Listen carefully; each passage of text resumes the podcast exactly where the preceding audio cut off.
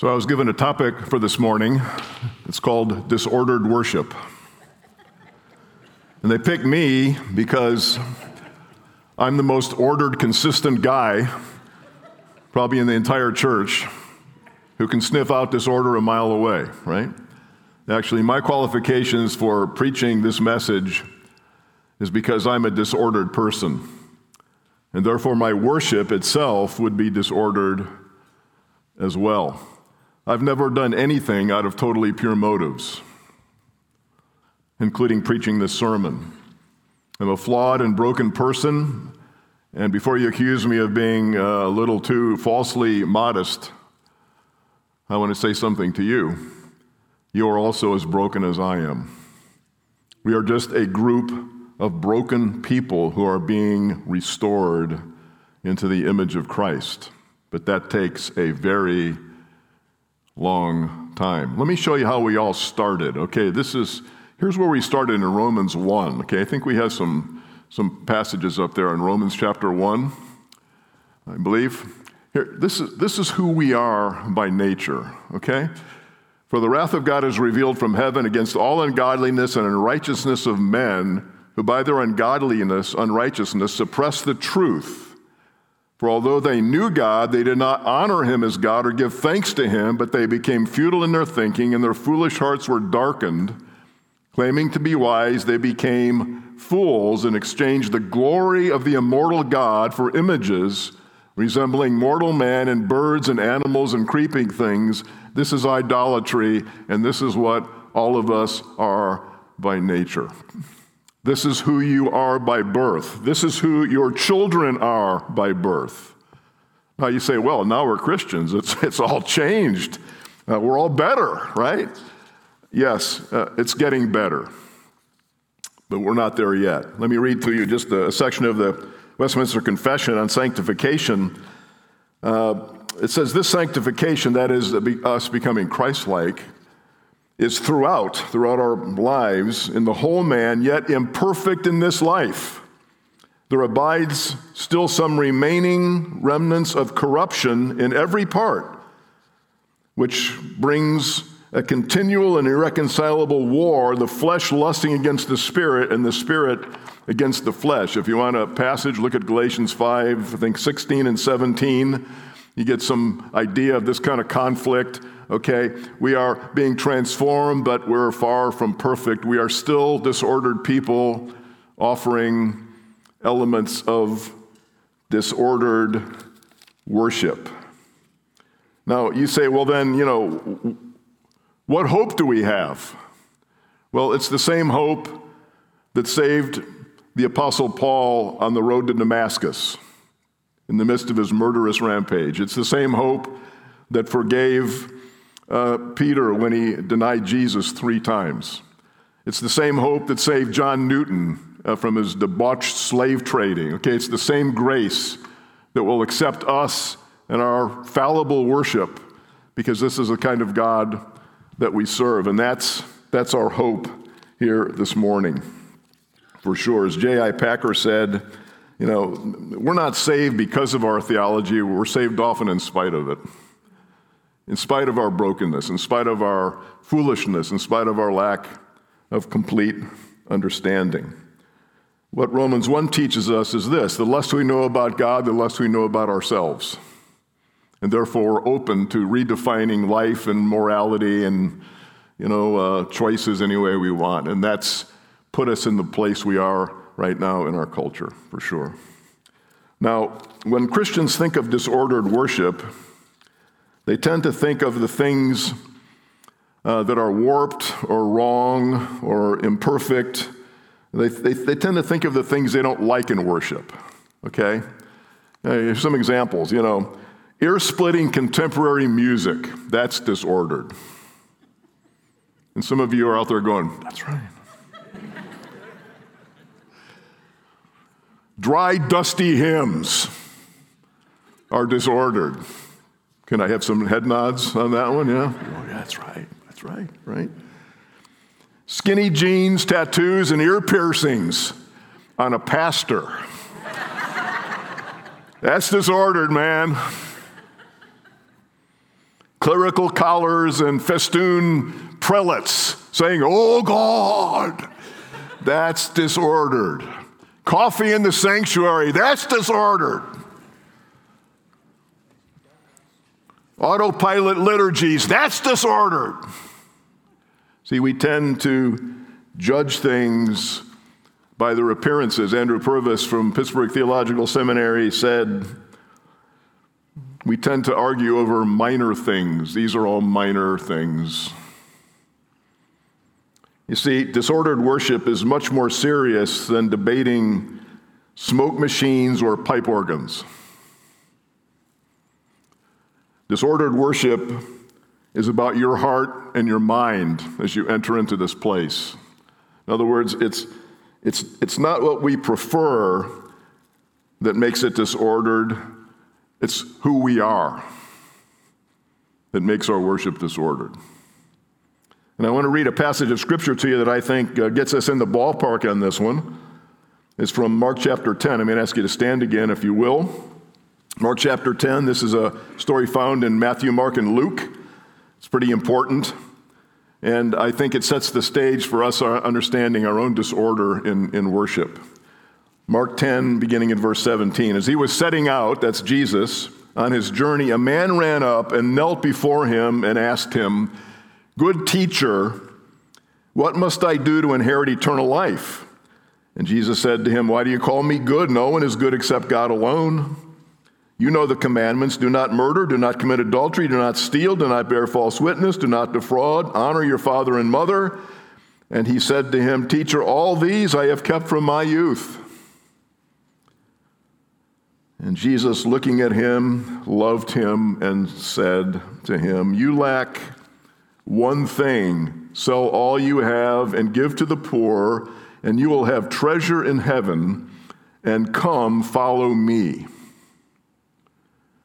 Disheartened by the saying, he went away sorrowful, for he had great possessions. Father, I would ask you to, to open our eyes to the truth of this passage so that we would see in this passage our own disordered worship, if indeed it's there. Guide us, guide our hearts.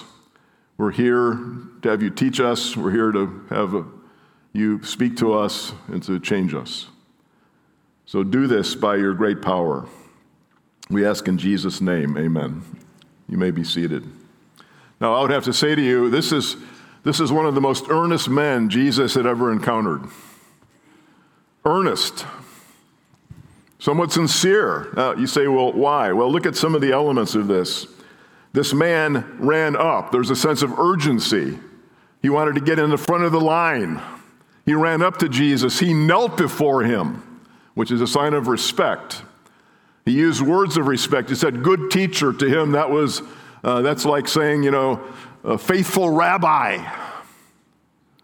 And then he asked the most important question any person could ever ask in the whole universe How do I receive, or what must I do to get eternal life?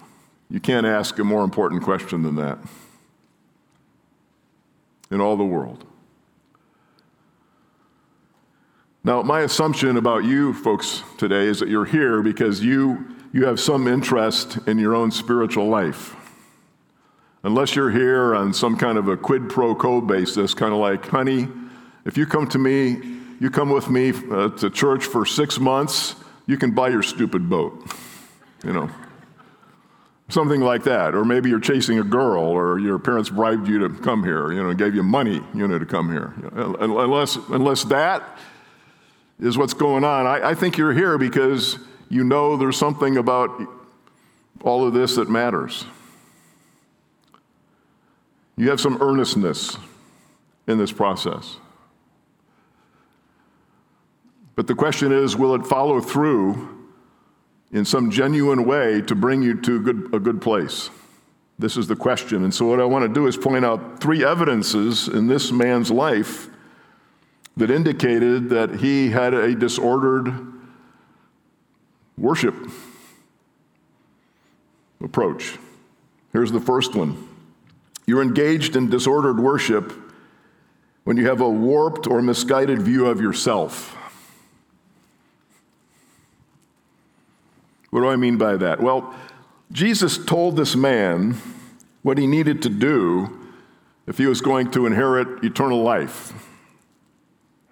He quotes the second table of the law. That's the, the second part of the Ten Commandments. You know, all the responsibilities that he has toward mankind, right? This is the second table of the law.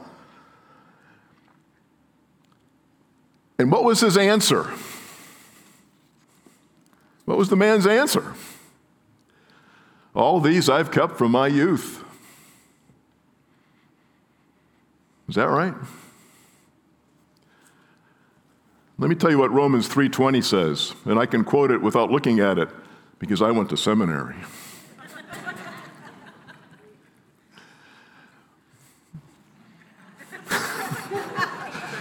I just got I just got humbled on that one right there. and we know that no one is justified by the works of the law. For by the works of the law, um,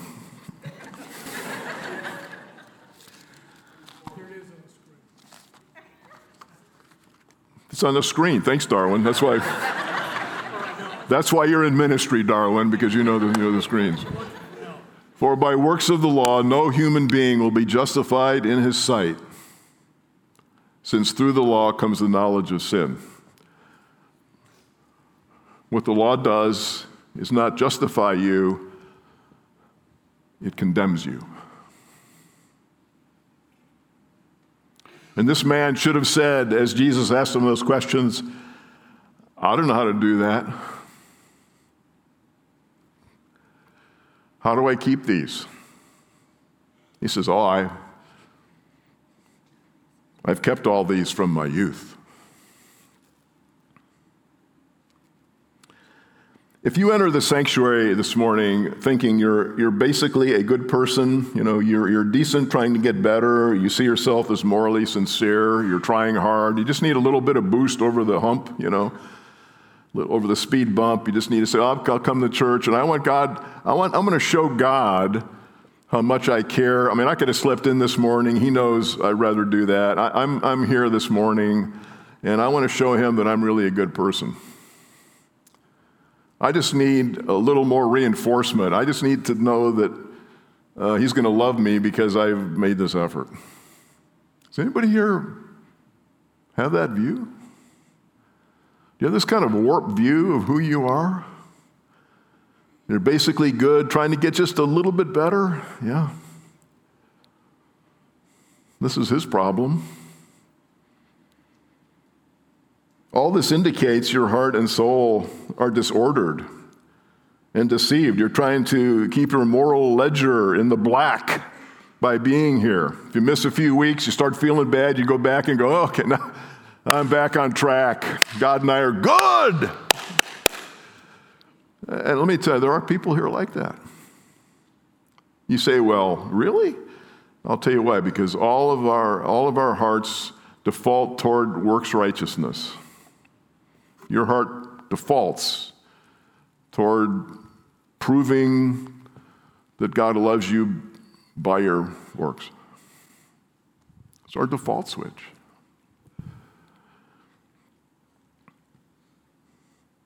Now, why did Jesus tell him to keep this commandment? To, to expose the shallowness of his own heart.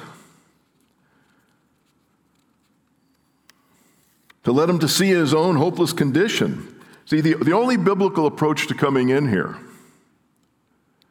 is when you say, I am a desperately needy person, asking God to continue to pour his grace out upon me because I have no other hope. Do you have that view? Are you coming in here understanding that that's the only hope you have is through Jesus? In his grace, in his mercy, in his sacrifice, in his merits, you know? We enter as supplicants, recognizing that we have no claim on God whatsoever. I was looking this morning at one of those old, dusty, powerful hymns Rock of Ages, cleft for me, Augustus Toplady. You'll have to tell me, Dan, how to say his last name because it always looks like Top Lady to me. Let me, t- let me tell you the lines in this. Nothing in my hands I bring, simply to the cross I cling. You coming in here like that? If you don't come in like that, you're coming in disordered. Naked, come to thee for dress. Helpless, look to thee for grace. That's, that's the, those are the lines of the hymn. And that's the only basis upon which your worship is ordered. Now, you also see this when he says, What must I do? This is typical. If, if, if the answer to salvation is in the first person pronoun I, you're already lost. If you ask that question, that, that EE question, right? Jimmy, you're studying that stuff. If you were to die tonight and stand before God and you said to you, I shall let you into heaven, what would you say? Well, I, I, I, I. You know, I'm doing this, I'm doing that, I'm trying. Uh. If the first person personal pronoun is your first answer, you don't know Christianity. It's the third person personal pronoun, he. He. He. His merits, His grace, His mercy, His sacrifice. He paid it all. And this man, this man had no concept of that. Now, here's the second way we know our worship is disordered is that we, we mangle and distort and diminish the character of God. Not only do we misunderstand ourselves, we misunderstand God. okay? Now, he comes up, this is a little bit harder to understand. He comes up to Jesus and says, Good teacher. And look what Jesus says. He says, You know, why do you call me good? Now, here's what skeptics and cynics do they go, Ah, see? Jesus never claimed to be good. He was as fallible as any of the rest of us, right? Just a man. He can't be deity. He said, Why do you call me good? I'm not good. Is that what Jesus is saying here? This has nothing to do with Jesus' own nature. He was speaking to a man who looked at him as a rabbi and is addressing this man's flawed view of goodness that could be somehow defined by human achievement. I'm a good man, and I'm asking another good man, you, Rabbi, what do I have? Is there one more thing I need to do to make sure I have eternal life? Because we're both good.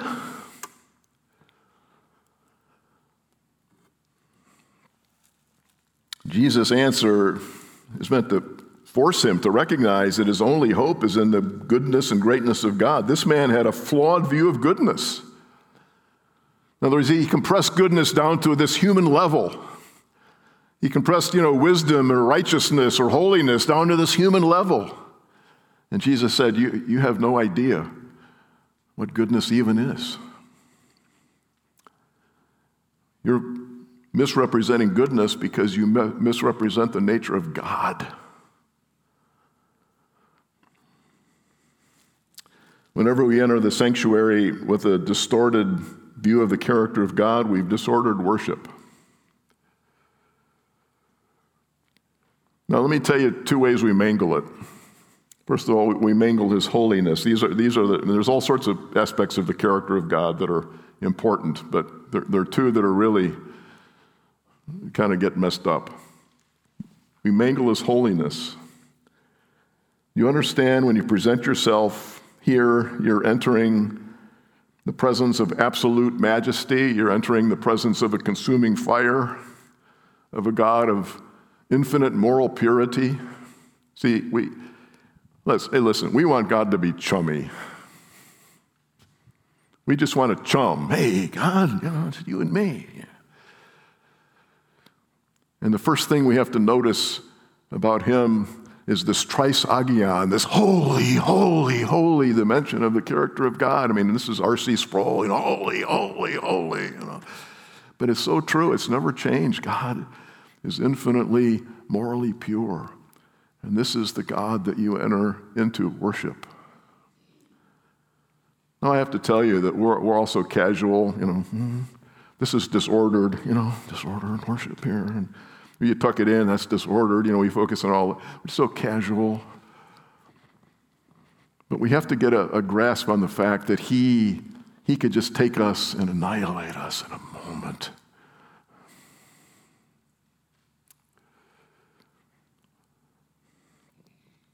And I, have been convicted about something, and I'm just going to tell you. You know, you know, I like to talk to people, and I come around before the service, and I banter with people, and and I, I really love seeing you guys here, and I care about your lives. And you know what I do? Sometimes in the middle of a worship service, I'll go up and say, "Hey, how you doing, man?" You know, in the middle of a worship service. I did that uh, with Jason Burnick at communion the other day. He's, he's having communion. I go, "Hey, man, how's it going?" Why would I do that? Why, why would I take your holy moment with God and think that some idiot like me can come up and make your life better by saying hi to you? Now, it's going to take a long time to work me out of this because I've been doing this for 50 years. I got, I got, a lot of bad habits to overcome. But, but you, this is your holy moment in the presence of God. And God doesn't need me, need me to come up and make, and make you make your day that I said something to you. You have enough if you have Him. So I'm sorry if I've done that to you. I've probably done that to most all of you in here. I don't have any business talking to you or just even saying hi in the middle of a worship service.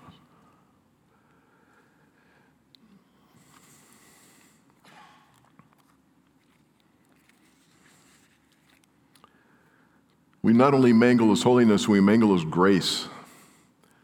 This is Jesus, gentle and lowly. You see, this consuming fire has come down in bodily form to say, I know you, I understand you, and I love you. As Keller has said, I have to quote him at least once, you know, here. You are more flawed than you ever imagined and more loved than you ever dared dream. This is the, this is the fulcrum point between His holiness and His grace. This, this relentless, redeeming, reconciling grace that's lavishly poured out upon you to divert the wrath of God away from you.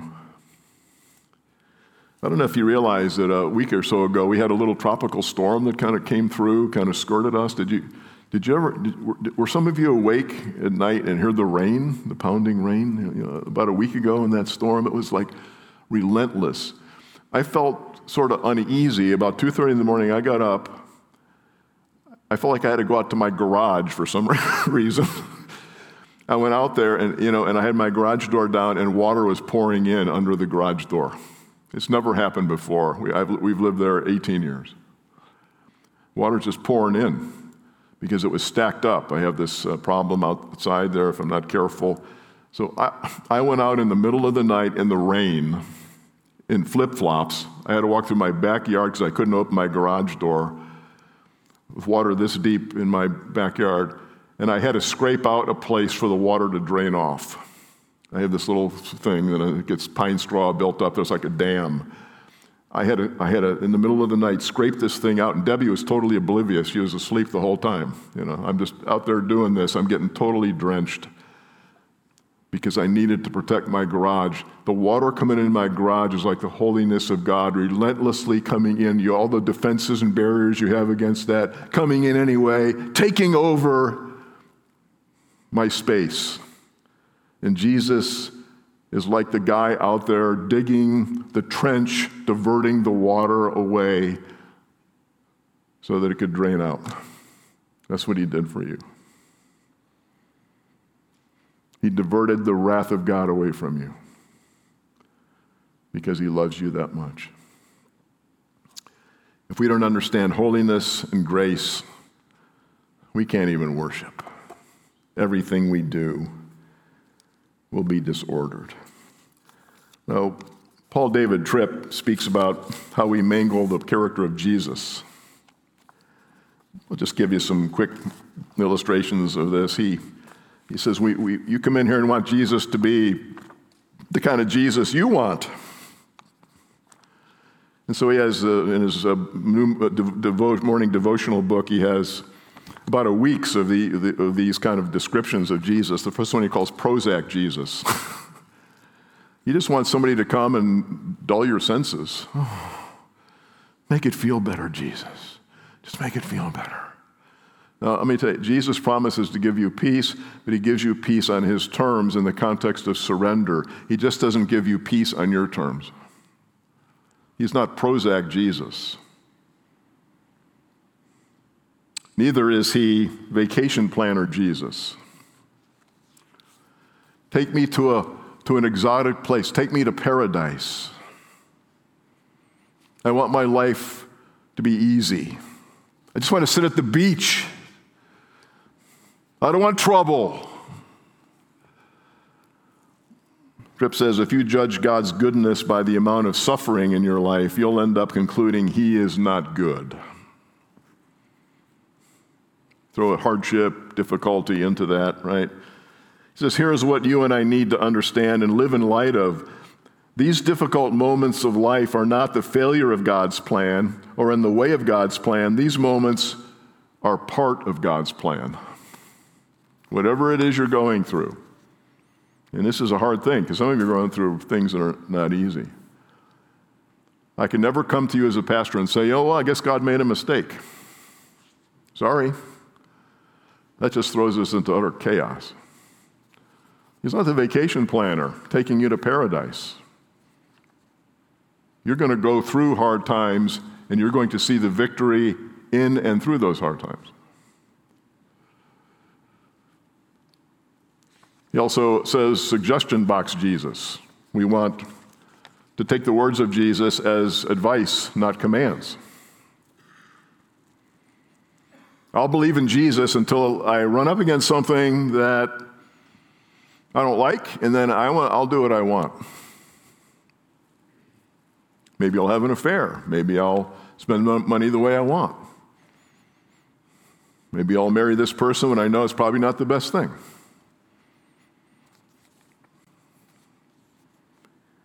And Tripp says, as your creator, he knows you, he knows the world you live in, he knows the plans he has for you. Because he knows all these things, he's infinitely more qualified to set the boundaries of your living than you are.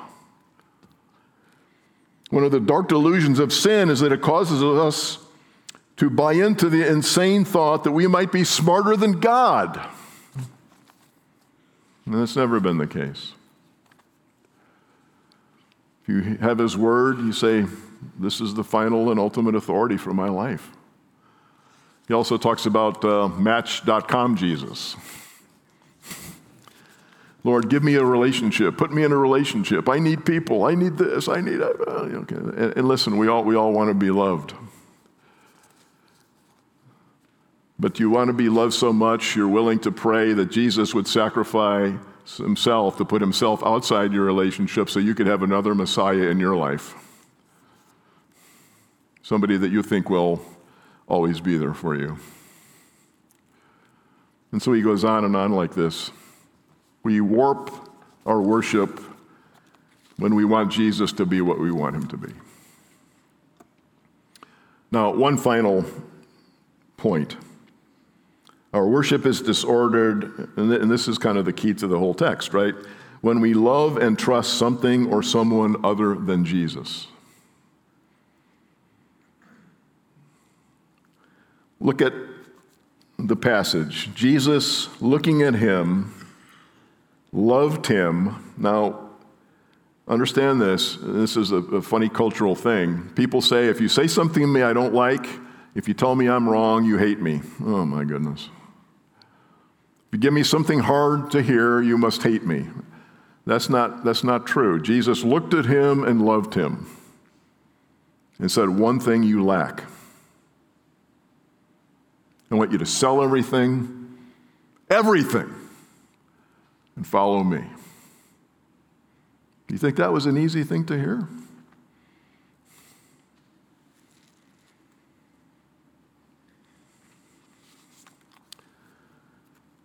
Now, his admonition to give up everything and follow him was unique to this man.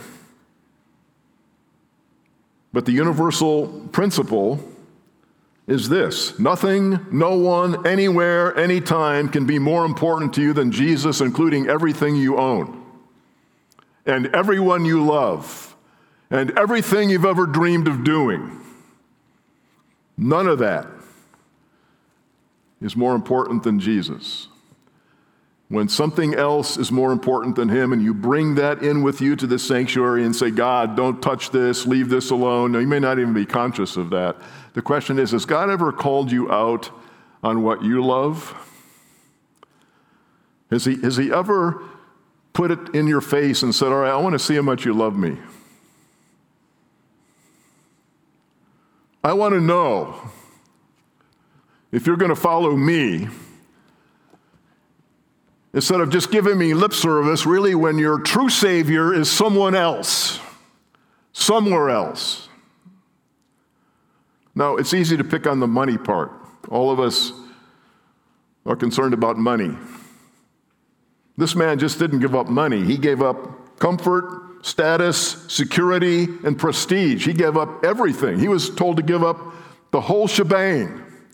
He was a rich young ruler from the aristocratic class. He had clout. And Jesus said, I want all that to go away. What a profound demand. This is crazy if it's not true. Who could ever ask anybody to do this if he's not the Son of God?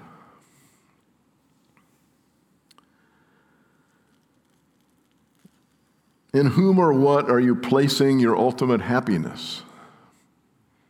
We know we say this here a lot. We've said this over the years, but we have to keep going back to it time and time again. In whom or what is your ultimate happiness? Your ultimate security?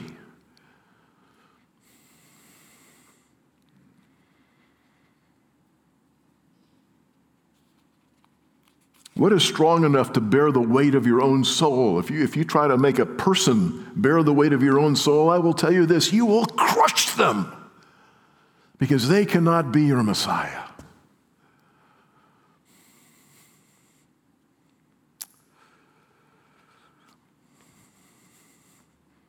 In whom or what are you placing your ultimate source of comfort? We had a funeral yesterday for a fine man named David Conrad. David was 55, he died of COVID. I was texting with him the last week of his life, and I naively thought that he could talk to me on the phone. All he could do is text.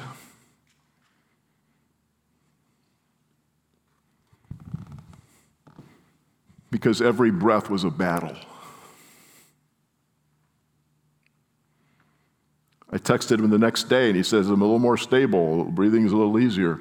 And two days later, he entered into eternity. And so now there is a mother and two teenage daughters that don't have him in their lives.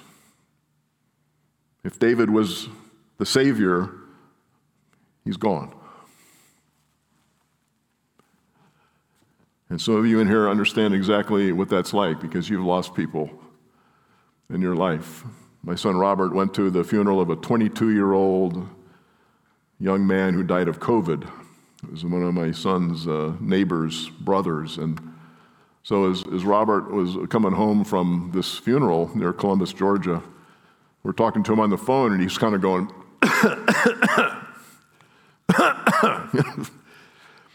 Robert, you okay? you know, so he's never heard him do that. So, you know, when you get off the phone, then it starts working on you. Is he okay? You text him, you know, call, no answer, you know, text him, call, no answer. And then I said to Debbie a little later, I said, you know, what, what would happen if he got COVID? Suppose he died. And we said this we said, well, you know, we could probably bear that if we knew he was a believer. And the Lord came back to me and said, Well, suppose I would not guarantee that for you. Will you still love me? Will you still trust me? Will you still follow me? Will you still believe in me?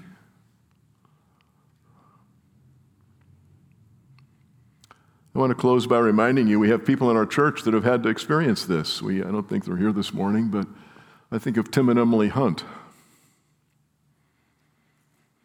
In January of 2019, we did a funeral for their seven month old grandson who died of SIDS in his crib, totally healthy baby. Last year, 2020, we buried Timmy and Emily's son, Marshall. He's about 33 years old. And then this year, their daughter had twins. One of them weighed one pound and something. They were in the NIC unit for months or weeks or whatever and could have easily died. That's a trifecta, baby. That's three painful losses. Potentially the third one. Those babies are okay now. But they're still here. Because their family wasn't their savior, source of security. What about you? Only grace can sustain you in the middle of this. Jesus says, I want no one or nothing to come between you and me if you want to follow me. This is Christianity. It's really Christianity 101. Now, some of you, or many of you, are new, so I use this little illustration. With this, I close.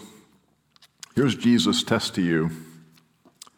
Jesus gives you a test today, and he says this I'll give you whatever you want in life. Whatever you want, I will give to you under one condition. You remember what it was? You'll never see my face again.